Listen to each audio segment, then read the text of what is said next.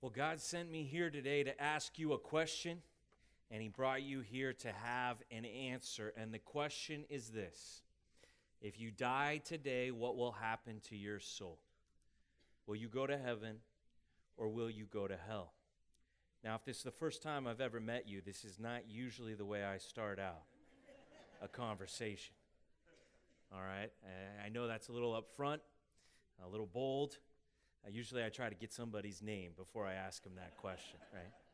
When our church was just getting started, my wife Krista and I, we had the pleasure of having the college ministry meet at our house. And some of the first people that God saved here at our church, they started coming to this college ministry. And this one man who's uh, still on fire for the Lord today, uh, he came in and he was just so pumped up about sharing his faith. And he said, Yeah, I was talking to this lady at the bus stop the other day. And I was like, Hey, if you died today, where would you go? And I was like, bro, do you think that's a little strong for a lady you don't even know at the bus stop, you know? Like, don't you think that's coming on a little strong? And he was like, no, that's the question somebody asked me. And that's how I realized I wasn't saved and I needed to get saved. So I thought I'll just ask that question to other people. And I was like, well, that's good logic. But can I ask you, who asked you that question? Well, actually, it was my best friend. Yeah, and how long had you known him? For like 10 years. Uh, okay, so that's a little different than the lady at the bus stop, right? Um, so usually I'd like to get to know you before I ask you, but it is so important that it's something we need to talk about. And in fact, if you were here on Christmas Eve when we had a bunch of testimonies as people were getting baptized, this was something that regularly came up. One of the ladies who got baptized shared a testimony that her sister and her family, they were all gathered around one day and they asked her just point blank, if you died, would you go to heaven? And it was that conversation that God used to save her. Another lady, she shared when she was getting baptized, she shared that she came here one day, and like today, we were talking about death and what's going to happen in eternity, and she was offended by it. She thought it was so rude for us to be just talking about death. And who wants to think about that? Well, actually, when it came later in her life, as she kept coming back and learning more about the gospel, when she was then concerned for her own life, it was the fear of death that God used to awaken her to life in Jesus Christ. And so, this is a question that life eh, in a fallen world forces us to consider is that death is a reality, and what is going to happen to your soul? If you die today. And we see this story play out in Daniel chapter 5. If you've got a Bible, please open it up because you're going to see this is why we're talking about the death. This is why we're asking the question if you die today because Daniel 5 happens in one night where a king throws a party and by the end of the night he's dead. He was throwing a party for himself and uh, thousands of his people and he thought it was going to just be a night of drunken fun and revelry, and he ended up having his soul required of him that very night. That's the story of King Belshazzar that we're going to read in Daniel 5, page 742, if you got one of our Bibles. And this is really a horror story. It starts out, if they made uh, Daniel 5 into a movie, it would be rated R. It would start out in this scene of a drunken party, and then it would take this horrifying twist and it ends up in a scene of violence as their enemies come in and kill the king himself. Daniel chapter 5, verse 1. I'll read it. Please follow along. King Belshazzar made a great feast for a thousand of his lords and drank wine in front of the thousand. Belshazzar, when he tasted the wine, commanded that the vessels of gold and of silver that Nebuchadnezzar his father had taken out of the temple in Jerusalem be brought that the king and his lords, his wives, and his concubines might drink from them. Then they brought in the golden vessels that had been taken out of the temple, the house of God in Jerusalem, and the king and his lords, his wives, and his concubines drank from them. They drank wine, and they praised the gods of gold and silver, bronze, iron, wood, and stone. So the king is getting drunk, and he's doing it in public in front of a thousand, it says here. And as a part of their drunkenness, they get these golden vessels that were taken from the temple of God in Jerusalem that they now have in Babylon, and they start using them as their drinking glasses there. And not only are they mocking uh, the Most High God of heaven, the God of Israel, well, they're praising idols uh, of, of, of just objects here silver, bronze, iron, wood, and stone. They're worshiping false gods while they make a mockery of the God of heaven. And here's where it takes that horrifying turn. Verse 5 immediately, the fingers of a human hand appeared and wrote on the plaster of the wall of the king's palace opposite the lampstand. And the king saw the hand as it wrote. And then the king's color changed, and his thoughts alarmed him. His limbs gave way, and his knees knocked together. So the king can see what looks like a human hand writing on the wall. I don't know if you've heard that phrase, the writing on the wall. This is where it comes from, Daniel 5. And so there's a human hand writing on the plaster of the wall. It's writing in Aramaic. The words are all run together. It starts on the right and it goes to the left, and it's there's a hand writing. And when the king sees it, he's not enjoying himself at the party anymore. He's panicked. In fact, his limbs give way. It's like he faints. It's like he has no strength, and his knees start knocking, and he is now in terrible fear because of this hand writing on the wall. And the king called loudly to bring in the enchanters, the Chaldeans, and the astrologers. The king declared to the wise men of Babylon Whoever reads this writing and shows me its interpretation shall be clothed with purple and have a chain of gold around his neck, and shall be the third ruler in the kingdom. Then all the king's wise men came in, but they could not read the writing or make known to the king the interpretation. Then King Belshazzar was greatly alarmed, and his color changed, and his lords were perplexed. The panic is now spreading from the king to his lords, and everyone is growing great in fear. What is this hand writing on the wall? What does it mean? Now, if you've been going through Daniel with us, we're on chapter 5. This sounds very similar to some of the other chapters that we've already studied where the king is freaking out. Uh, king Nebuchadnezzar had a couple bad dreams, and he brought in all the wise men, and nobody could tell him what his dream meant until he brought in Daniel. So, this king now, Belshazzar, why doesn't he just bring in Daniel? Well, we think some time has really passed here in Babylon since between chapter 4 and chapter 5. And in fact, it refers to, you'll notice King Nebuchadnezzar is referred to as the father of Belshazzar, but we got to remember that the Jews also referred to their father who? Abraham, even though he wasn't directly their dad. So the king here is referring to Nebuchadnezzar as his father, as in he's the kingly line that I come from. He's my uh, ancestor. I'm his descendant.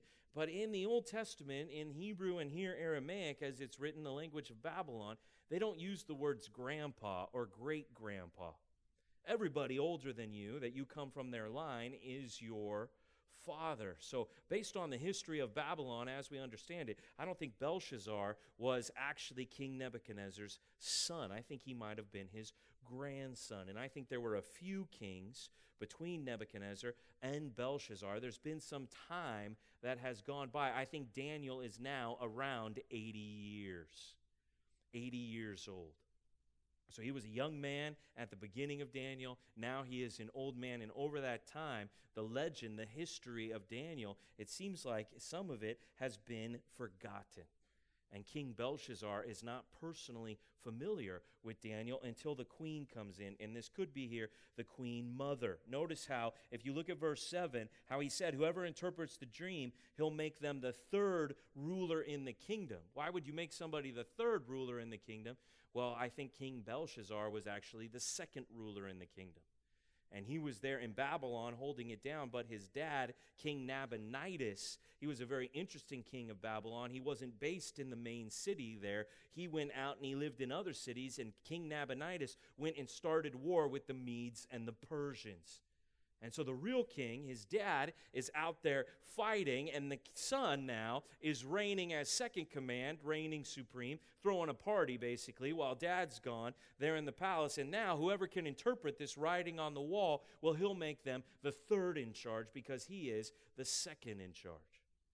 And so the queen, who I think could be the queen mother here, this could be his mom showing up. The queen, because of this, is verse 10, because of the words of the king and his lords, came into the banqueting hall, and the queen declared, O king, live forever. Let not your th- thoughts alarm you or your color change. There is a man in your kingdom in whom is the spirit of the holy gods, or you could translate it, the spirit of the holy God. In the days of your father, light and understanding and wisdom, like the wisdom of the gods, were found in him.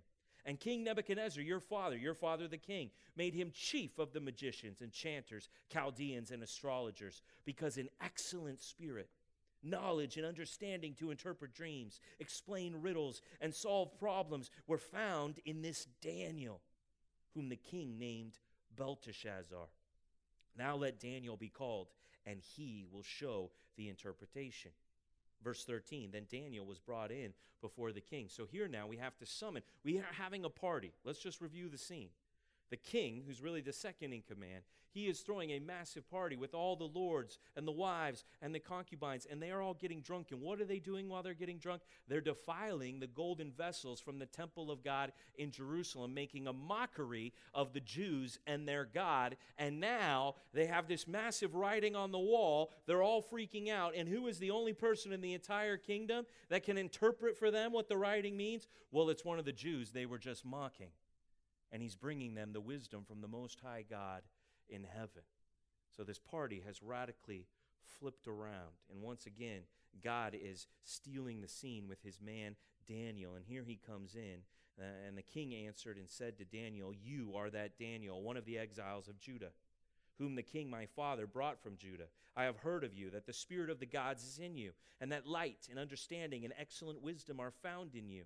Now the wise men, the enchanters, have been brought in before me to read this writing and make known to me its interpretation, but they could not show the interpretation of the matter.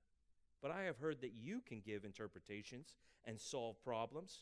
Now, if you can read the writing and make known to me its interpretation, you shall be clothed with purple and have a chain of gold around your neck and shall be the third ruler in the kingdom. Then Daniel answered and said before the king, let your gifts be for yourself, and give your rewards to another. Nevertheless, I will read the writing to the king and make known to him the interpretation. O king, now here's a little history lesson with Daniel. Let's go back. This is a review of what we learned last week in chapter 4. Before he gives the interpretation, he gives the history. And he says here in verse 18, O king, the Most High God gave Nebuchadnezzar, your father, kingship and greatness and glory and majesty. And because of the greatness that he gave him, all peoples, nations, and languages trembled and feared before him. Whom he would, he killed, and whom he would, he kept alive. Whom he would, he raised up, and whom he would, he humbled. But when his heart was lifted up and his spirit was hardened, so that he dealt proudly, he was brought down from his kingly throne, and his glory was taken from him. He was driven from among the children of mankind, and his mind was made like that of a beast, and his dwelling was with the wild donkeys. He was fed grass like an ox, and his body was wet with the dew of heaven, until he knew that the Most High God rules the kingdom of mankind and sets over it whom he will. And you, his son, Belshazzar, have not humbled your heart, though you knew all this. This is the history of Babylon. Everybody grew up knowing this. But you have not humbled your heart.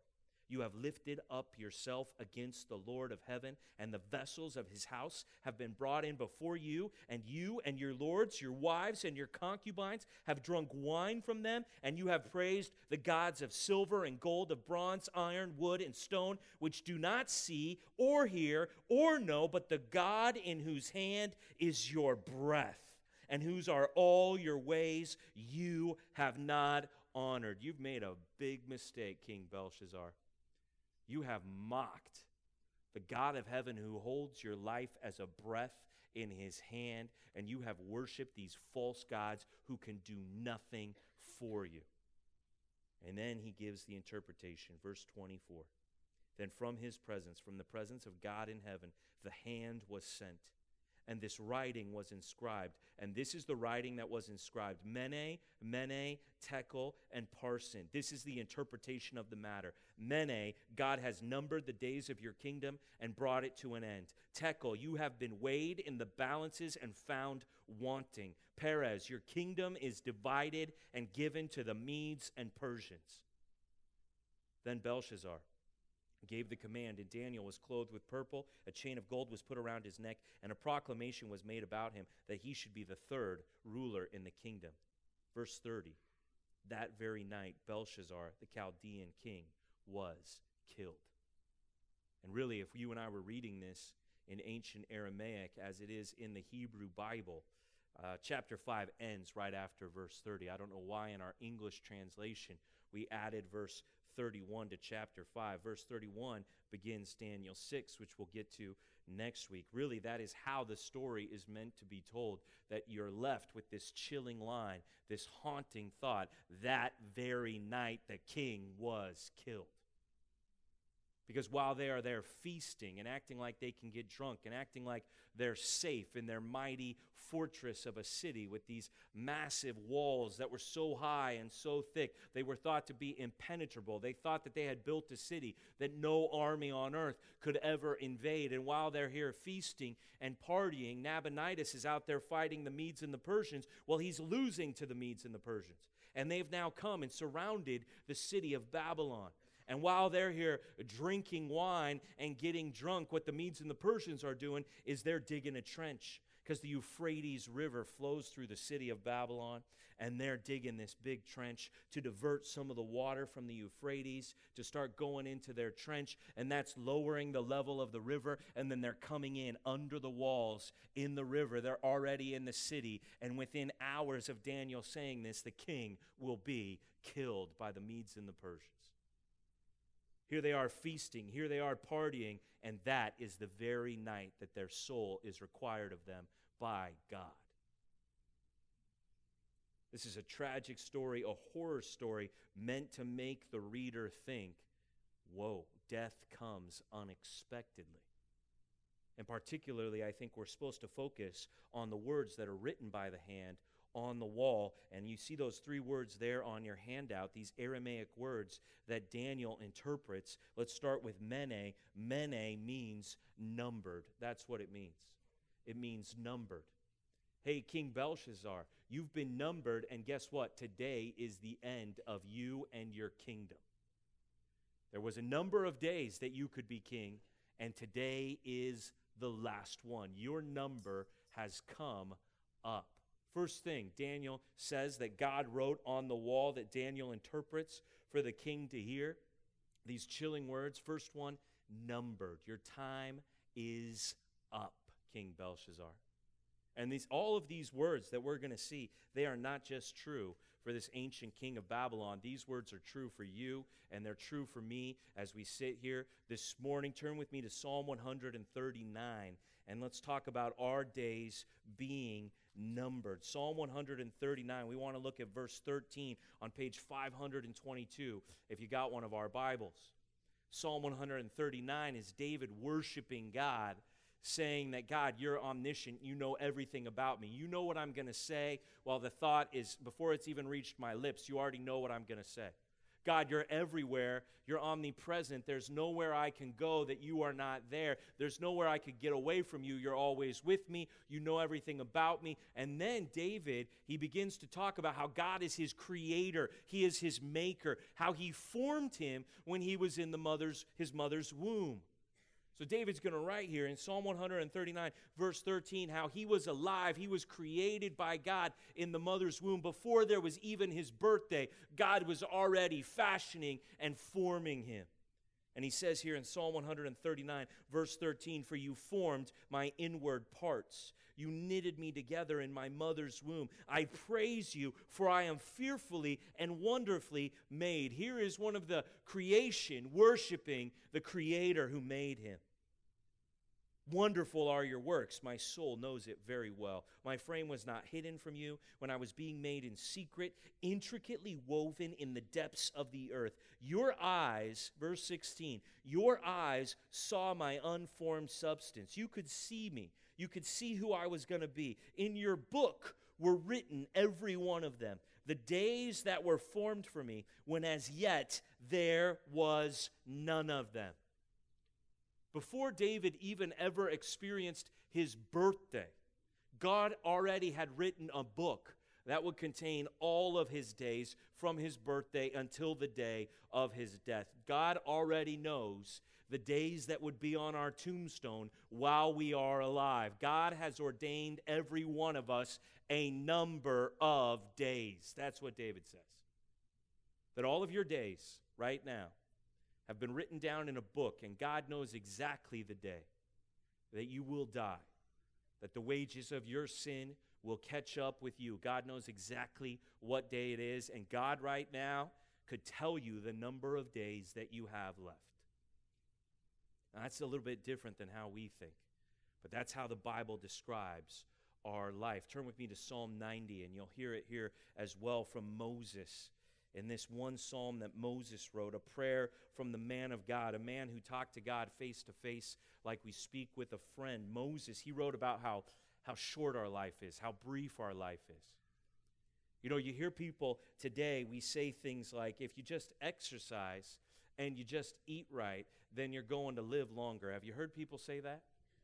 Have you heard people act like you are actually in control of how long you're going to live? See, that idea is out there. And hey, I, I, think it's a good idea to exercise, and I think it's a good idea to eat right, to have a certain diet to make sure your heart is healthy. I think there's wisdom in that. But the idea that you can make yourself live longer is antithetical to the teaching of the Bible.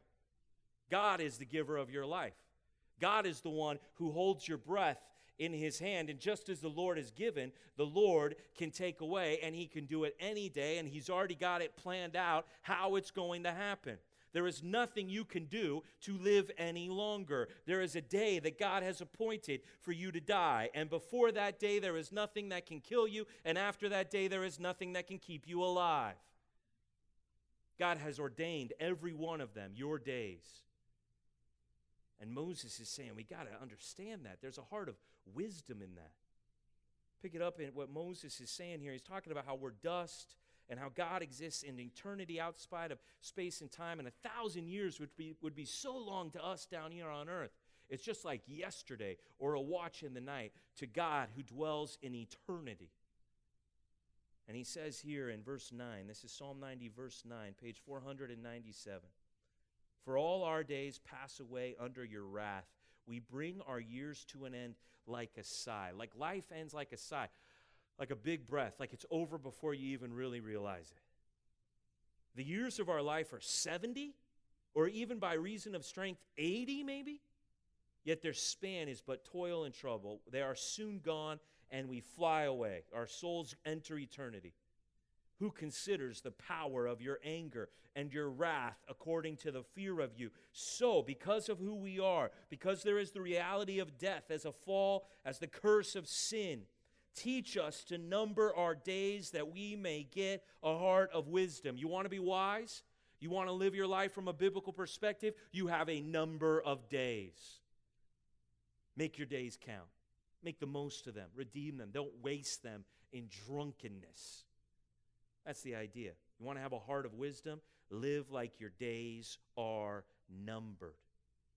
As a pastor, I encounter death, maybe more than the average person who lives in Orange County. I'm regularly maybe there when somebody dies or with the family, trying to comfort them with the comfort that God has when they're mourning the loss of a loved one. And, and it is so often, it is almost every single time when somebody dies that it is said that they died too soon. They died exactly on the day that God numbered for them. They did not die too soon. And you and I, we know unhealthy people who have lived for a really long time, and we know healthy people whose lives have been really cut short. There's a false sense of security in thinking that you can control how many days you're going to live on this planet. No one dies too soon. They die on the day that God ordained. And, he, and you would be wise to know that. You would be wise to learn what King Belshazzar learned too late that all of our days are mene, meaning they are numbered.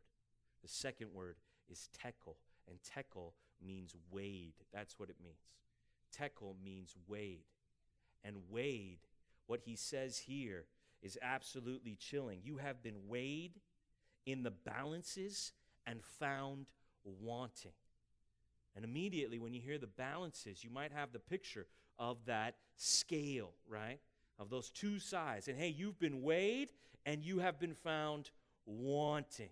Like you haven't measured up to the standard, you haven't passed it. So we know the scripture clearly tells us that it is appointed, because of sin, is it appointed to every man to die, and after death comes what? Judgment. So we've already made a statement that you're numbered. That's, hey, today's your last day. You're going to die today, and now you're weighed. The second statement, now we're going right into judgment. And hey, here's the word about you, King Belshazzar. You've been weighed, and guess what? You're found wanting. You haven't passed the judgment. You will be condemned. Can you imagine how chilling that must be? To have a prophet of God, a man who speaks the wisdom of God, looking at you and saying that God has weighed you in the balances and you have been found wanting. So, this idea of a scale is kind of built into our thinking as human beings. And all around us, there's this idea that's, that's present and it's like you, it's hard to get away from it that basically uh, the scales on judgment day if i do more good than i do bad if i do more help to others rather than harm to others somehow i'll make it into things will work out for me in eternity i'll make it into heaven. As long as kind of i balance out and there's more good than bad i will be fine. When a lot of people hear the balances that's what they think. The problem is that's not what the bible is saying. Never once does it say that now, it says a lot about scales and balances because that's how they would do their transactions. These days, I have a card and it has a little chip in it, and they want me to insert the chip, but wait, no, you need to do it again. Please take it out. Then I put the chip back in there. Wait, no, it didn't work that time. Let's try it again. Take it out. Then I, anybody else ever been there before, right? Right? That's a transaction. That's what we call it today, right? Well, that's how they did it back in the day with scales, with balances. They would do their transactions. Hey, you have been found wanting. You don't measure up. Wow, so now not only is today the end and you're going to die, that's not what that's what the first word that's repeated there means. There's a number of your days and this is the number. Well, now you've been weighed and you don't measure up. You're wanting. Turn with me to Psalm 62. Look at how it talks about the scales here. Here's a verse that everybody needs to see Psalm 62, verse 9. Because the picture here of the scales is different than how we think of it. Uh, the Bible's not using some kind of scale or balance of good and bad to determine who goes to heaven. No, this is what it's actually saying about our life. Our life has no weight to it. We don't have the eternal weight of glory in our life here, this temporary life here on planet Earth. Psalm 62 9, this would be a good verse to write down.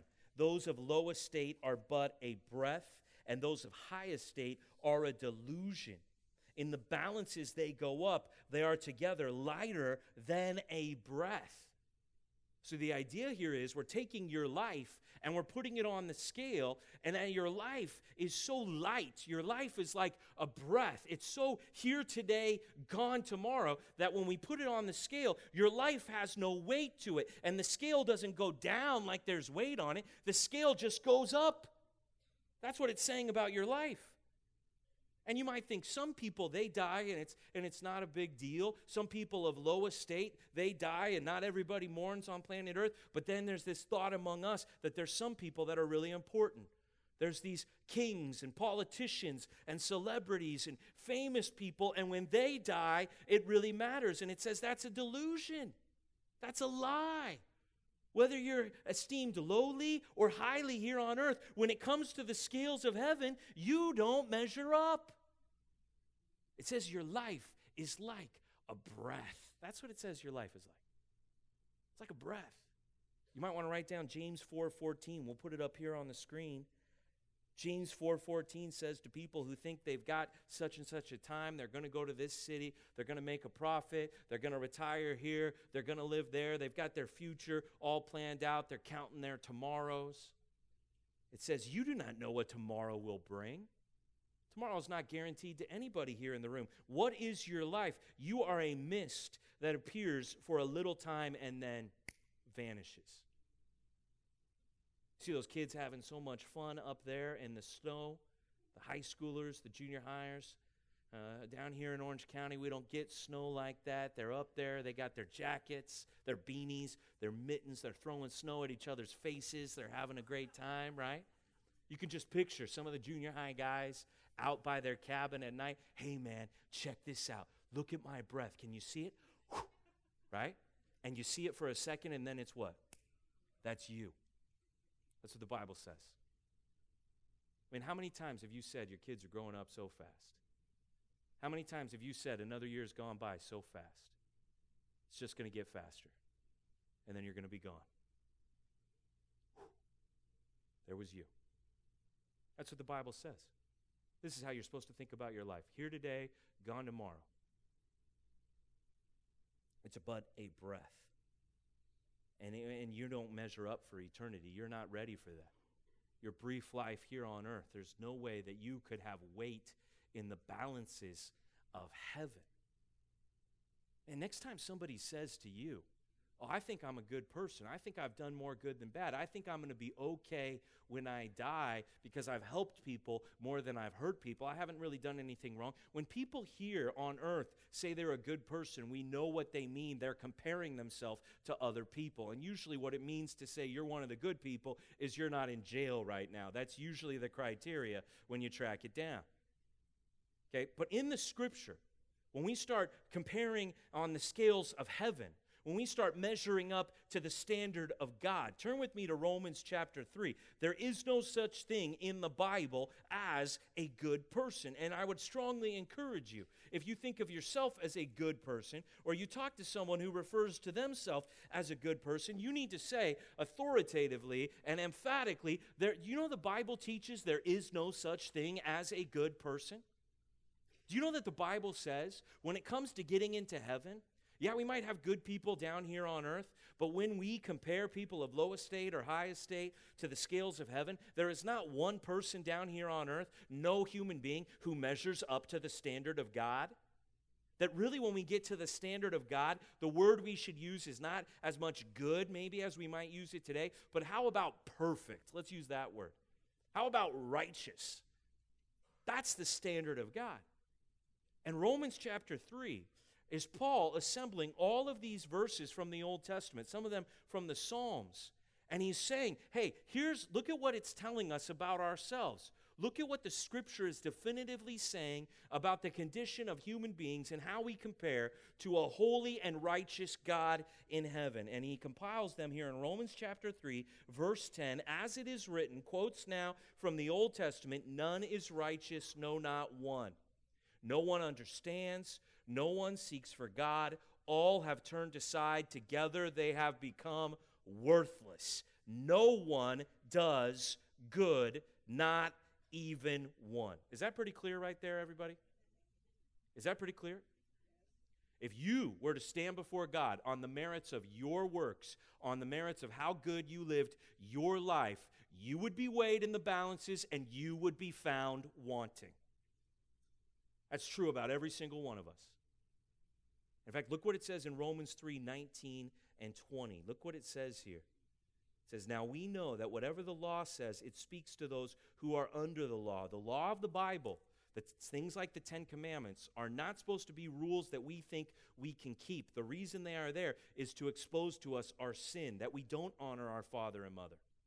We do hate in our heart. We do lust after other people. We lie and we covet. And it's supposed to show us that we are under the law. We are guilty before God. Now we know that whatever the law says, it speaks to those who are under the law, so that every mouth may be stopped and the whole world may be held accountable to God. For by the works of the law, no human being will be justified, no human being will measure up to his standard. Since through the law comes knowledge of sin. And then we know famously, verse 23 For all have sinned and fall short of the glory of God. You have been weighed and you have been found wanting. And this isn't like when we try to tell our kids that what they did is wrong and our kids give us so many excuses. Can I get an amen from anybody on that? Blame shifting to the siblings. I mean, how many kids have thrown their siblings under the bus, right?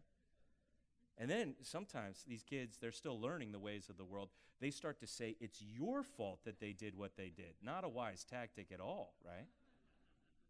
I mean, they start giving you all the reasons, all the excuses, all the contributing factors that led to this poor decision, and they're trying to say it's not their fault. Let me just tell you on the day of judgment, nobody's making an appeal to God.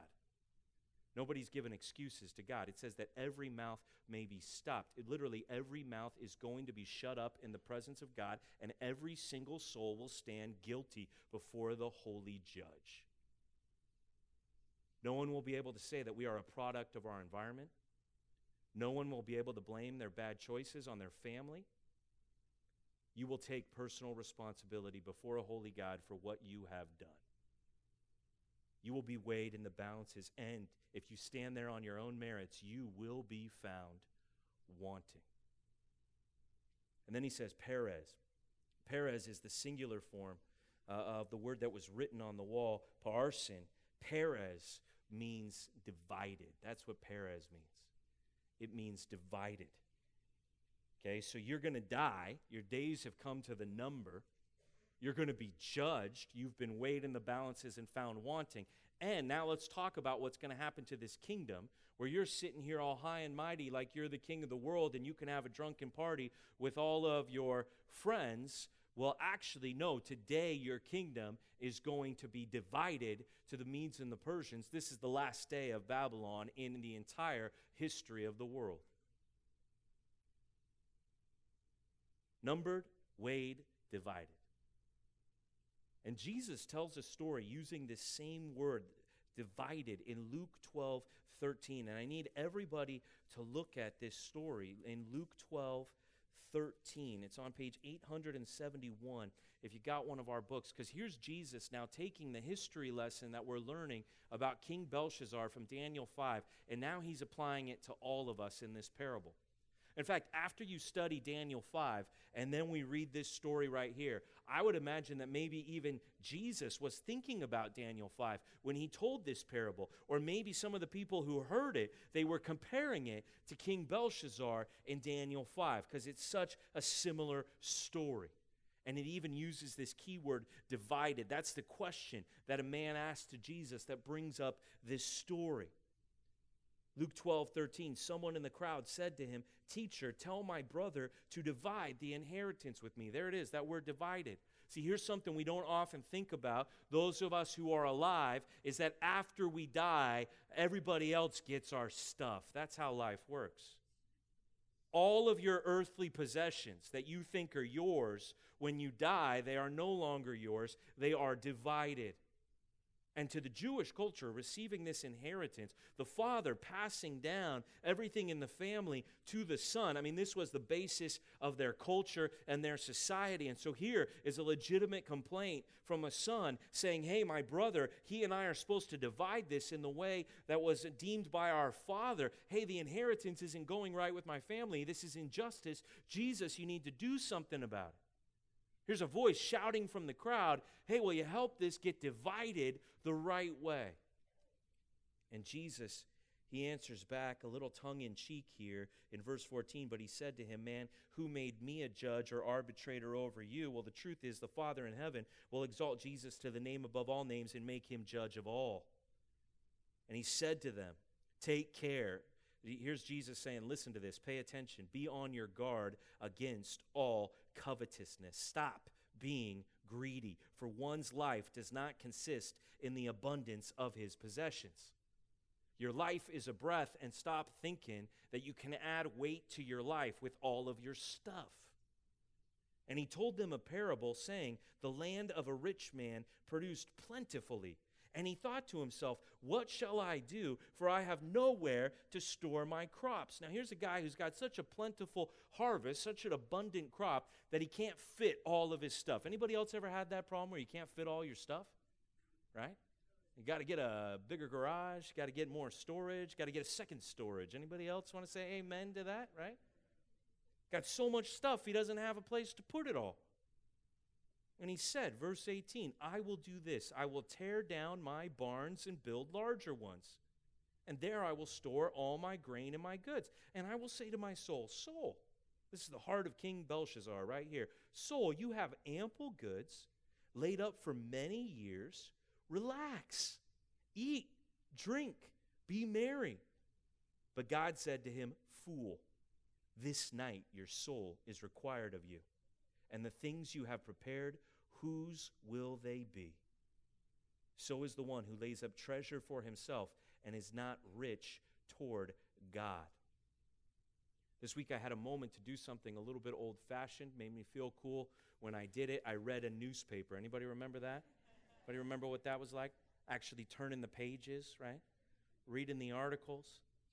I was reading the USA Today on Monday. You can look it up if you want. They surveyed 2,000 adults in America, and 87% of these adults surveyed say, said that the main source of their confidence and happiness in life came from their fina- finances, from their bank account. 87% of the adults in our nation are finding the value of their life in what they own. Fools, God says. This very night, your soul is required of you, and you've wasted your life, your breath of a life. You've wasted it getting rich here and not investing it towards the kingdom of heaven. How foolish to think you have a lot of time to enjoy your worldly goods when tomorrow is guaranteed to no one. Here's Jesus telling this story, driving this point home that, hey, when we die, all of our stuff gets divided. This is one of the things that King Solomon said was vanity. You get all of this stuff, even if you're wise in all of your dealings, you get it all, and then maybe a fool inherits it and they squander all of it. This too is vanity and striving after wind. That's what Solomon said. And here in Orange County, here in America, people are building their whole life off something that is a breath here today and gone tomorrow. And Jesus, he says, hey, let me tell you what, what you need to think about when it comes to dividing stuff. Now, when I hear this word divided, I can't just think of the stuff left on earth being divided. I think about death and then judgment, and then every soul gets divided into two eternal destinies. Okay? This is not a joke. This is not the caricature that the world has made it. This is serious. This is sobering. This should wake us all up. The Bible says that every one of us here in this room, that every single person on this planet, there are two possible places that we will spend eternity. We will either be in the presence of God, worshiping Him in all of His glory in what we refer to as heaven, or we will be apart from God, where there is weeping and gnashing of teeth in a place we refer to as hell. You will end up in one of these two places forever. That's what the Bible says. And it says it very clearly. Everyone will be divided into two possible locations. Go back to Luke chapter 3. We're in Luke 12. Just turn back to Luke 3 and hear the words of John the Baptist as he was preparing the way of the Lord. You know, as John the Baptist was preparing the way for Jesus, he talked about not only his first coming when he came to die for us, to give us a new life through his resurrection, but he also talked about his second coming when Jesus came to not die for the sin of the world, but to judge the sin of the world. And he says this in Luke 3 16. Listen to the words of John the Baptist, whom Jesus said was the greatest man who ever lived. John said, I baptize you with water, but he who is mightier than I is coming, the strap of whose sandals I am not worthy to untie. He will baptize you with the Holy Spirit and what does it say there? See, we don't talk about that a lot, do we? He's saying, hey, I'm dunking you in water. This is just a symbol of your repentance. When Jesus comes, you're going to get, through Christ, He's going to send the Holy Spirit. And then you're going to get baptized in the Holy Spirit. And what the Holy Spirit does, this is now really your salvation. This is when you get a new heart. And the Holy Spirit of the living God comes to indwell you. And the Holy Spirit, He places you into Christ. You're no longer yourself, you're a new creation in Jesus. And at the moment of your salvation, when you're born again, you die to who you used to be, to your old life of sin. Just like Jesus died to pay for your sin, you now die to your sin so you don't have to live in it any longer. And you rise just as Jesus rose from the dead. You now have a new life, an eternal life, an abundant life in Jesus Christ. That's the baptism of the Holy Spirit. And the symbol that we celebrate is when people get dunked in water, that's the cleansing of their old life of sin and then the rising up to a new life in Jesus. That's the symbol. But it says there's two baptisms here there's the baptism of the Holy Spirit, and then there's a baptism of fire, it says. So we don't really talk about that one. Because if you don't get cleansed from your sin, you have to get judged for your sin. And then he says this in verse 17. This is a verse I've never seen on Instagram or Pinterest. Luke 3:17. His winnowing fork, his sickle is in his hand to clear his threshing floor and to gather the wheat into his barn, but the chaff he will burn with unquenchable fire. Here comes the Lord of the harvest. He's got a big old sickle in his hand.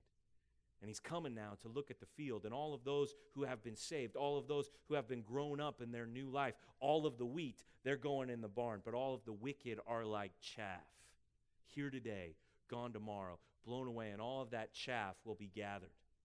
And it will be thrown into the fire, not just any fire, an unquenchable fire. So the Bible has a lot of ways that it describes heaven and it describes hell. Heaven is a place of, of just glorious light where the day never ends. Hell is a place of complete and outer darkness where you can't see anything even in front of your face. I mean, there are, we got pearly gates, we got streets of gold, and we've got a place where the fire never stops, the burning never ends. We're talking about eternal, conscious torment. We're talking about a miserable existence. Jesus warns about hell many times, saying it is a real place and people are really going to go there after we our days are numbered and we are weighed in judgment. Our souls will be divided for all of eternity. And what horror must have come into the mind of King Belshazzar when he heard all of this? What fear when he realized that he had wasted his life and now it was too late. The good news, as we're talking about it here this morning, is it's not too late for us as we sit here together today. It's not too late. There's a fourth word that we can add here today. Let's go back to the book of Romans and let's see how do you not face this judgment? How do you not get divided to a place of condemnation? Well, it gives the answer. After it tells us clearly that none of us are going to measure up, we're all going to be weighed in the balances and found wanting. Then it says this here in Romans 3. Pick it up where we left off in verse 23. Here's some good news for everybody who's going to die. Here's some good news of life.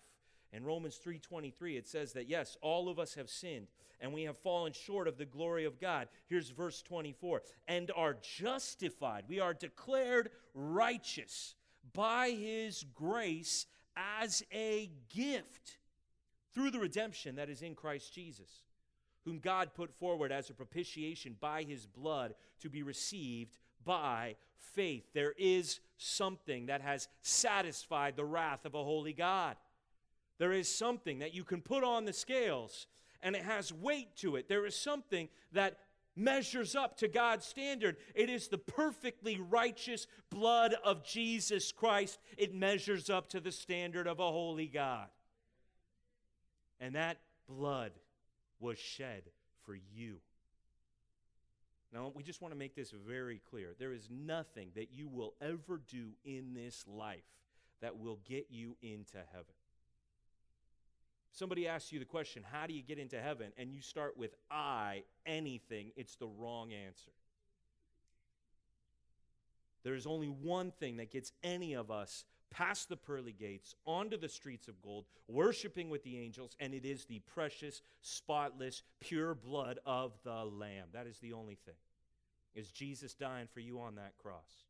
That's why every single voice in all the different languages and times that they represent and people groups that they represent, they will all cry out in one voice, Worthy is the Lamb. Because his blood is the only reason anybody gets there. And notice what it says. Look back at verse 24. The reason we are made righteous, the reason we are justified is by his grace. It's totally out of the goodness and love of God. It has to do with him, not with us, and it is a gift. Can you earn a gift? Can your works merit a gift? No, works merit wages. The wages of your sin, what you have earned for yourself, is death. But the free gift of God is righteousness and eternal life in Jesus Christ our Lord. The Father in heaven will weigh your life with the blood of Jesus on your account.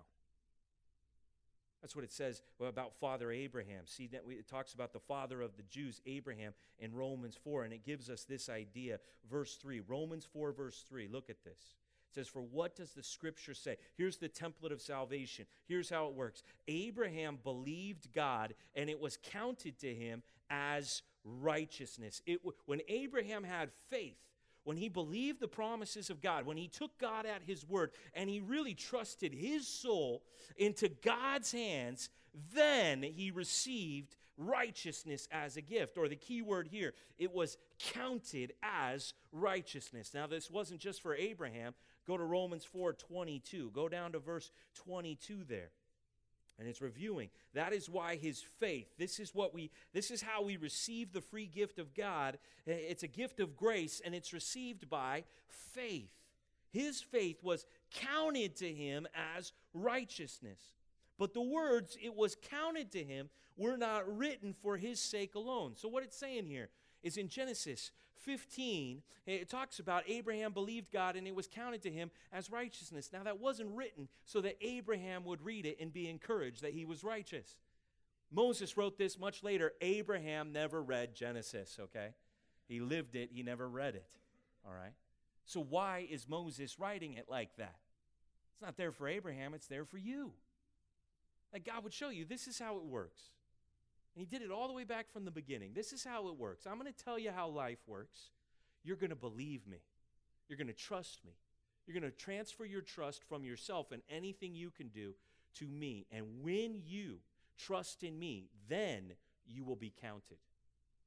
Then you will be counted as one of my righteous one. So let's write that down as a fourth word, right above point number one. Write down counted. This is the thing that is the most important thing that could happen to you in your life that God would count to you as righteous that he would give you the gift of the righteousness of the pure blood of Jesus. And the only way that you can receive that gift is you have to stop believing that you can do anything to save yourself, and you have to transfer the trust of your soul into the death and resurrection of our Lord Jesus Christ. And you believe that Jesus saves you. That's the right answer. How do you get into heaven? His name is Jesus.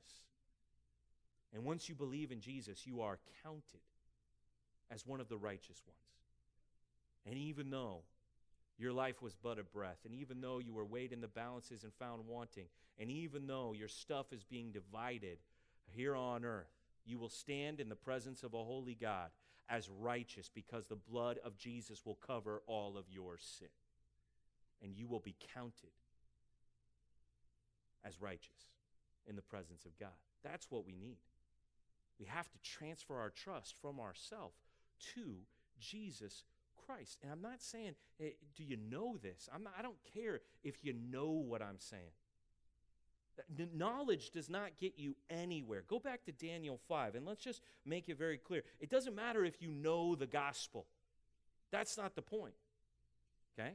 That's not the point.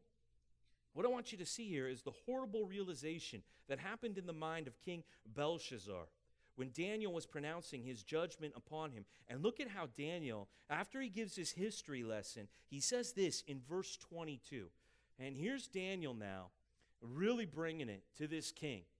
And look what he says. He says in verse 22, Daniel 5 22, and you, his son, Belshazzar, have not humbled your heart. Here's the line you might want to underline, you might want to write down, though you knew all this. Point number one, let's get it down like this. Point number one knowing the truth is not enough.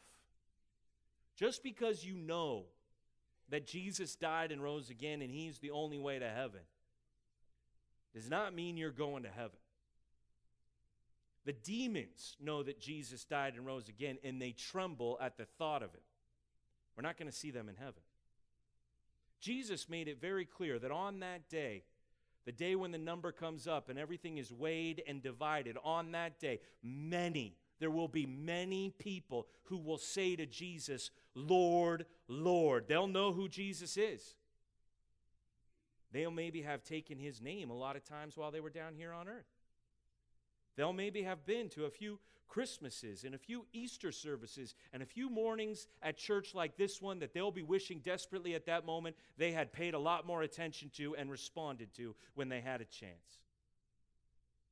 The guy knew enough about the God of Israel to take the articles from the temple and use them to get drunk, but he didn't really know anything about the God of Israel until it was too late. And how many people when that moment of death happens so suddenly to them.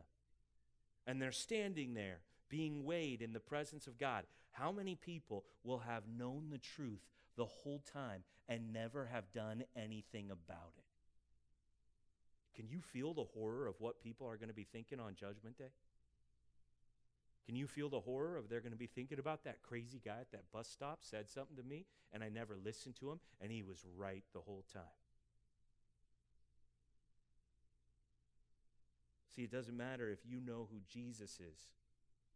It says that on that day, Jesus is going to say to many people, many who grew up going to church, who heard messages like this one, many of them are going to hear Jesus say, Depart from me, I never what?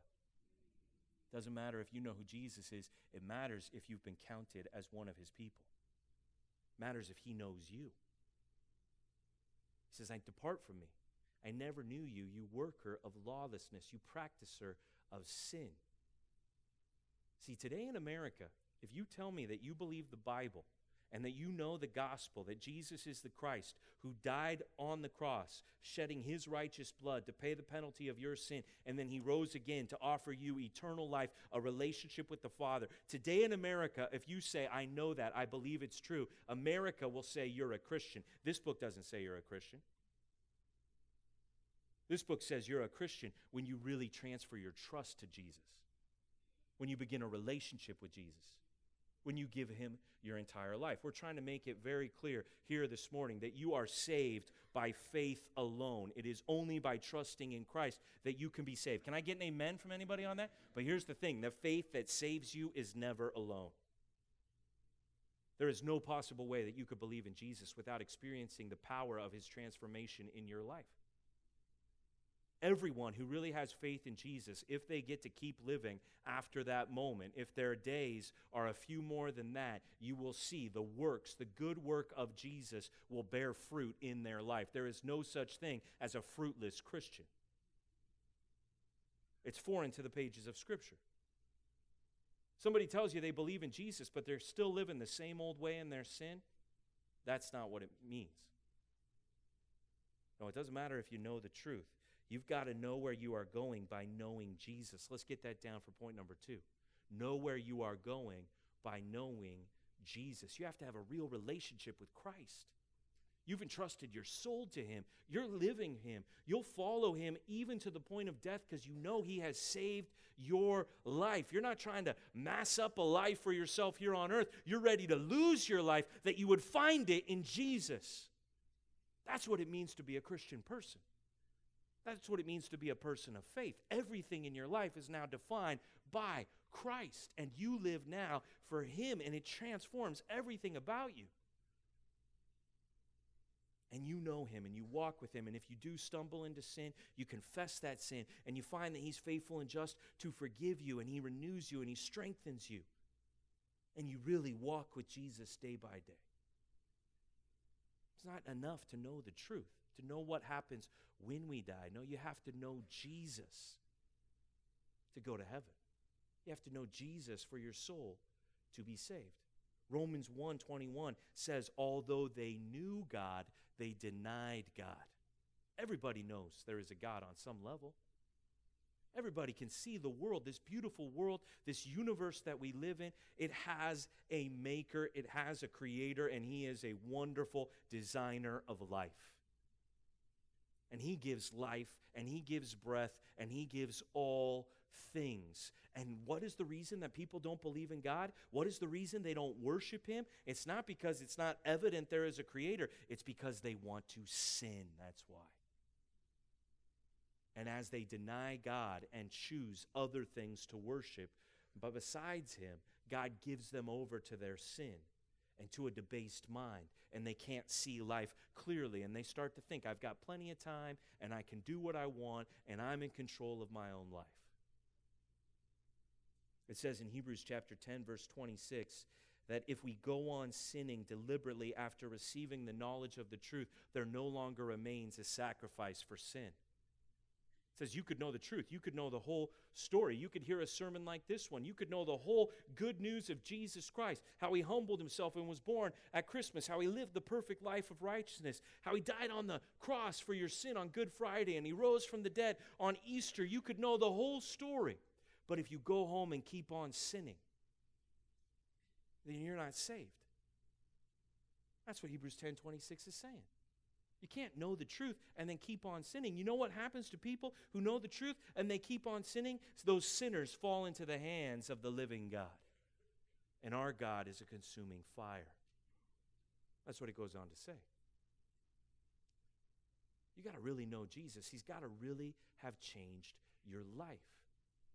And I want you to know it right now today. I want you to know in your soul. And I want to ask you the question, and hopefully we've talked long enough that now you'll really hear me when I say this to you. If you die today, what will happen to your soul?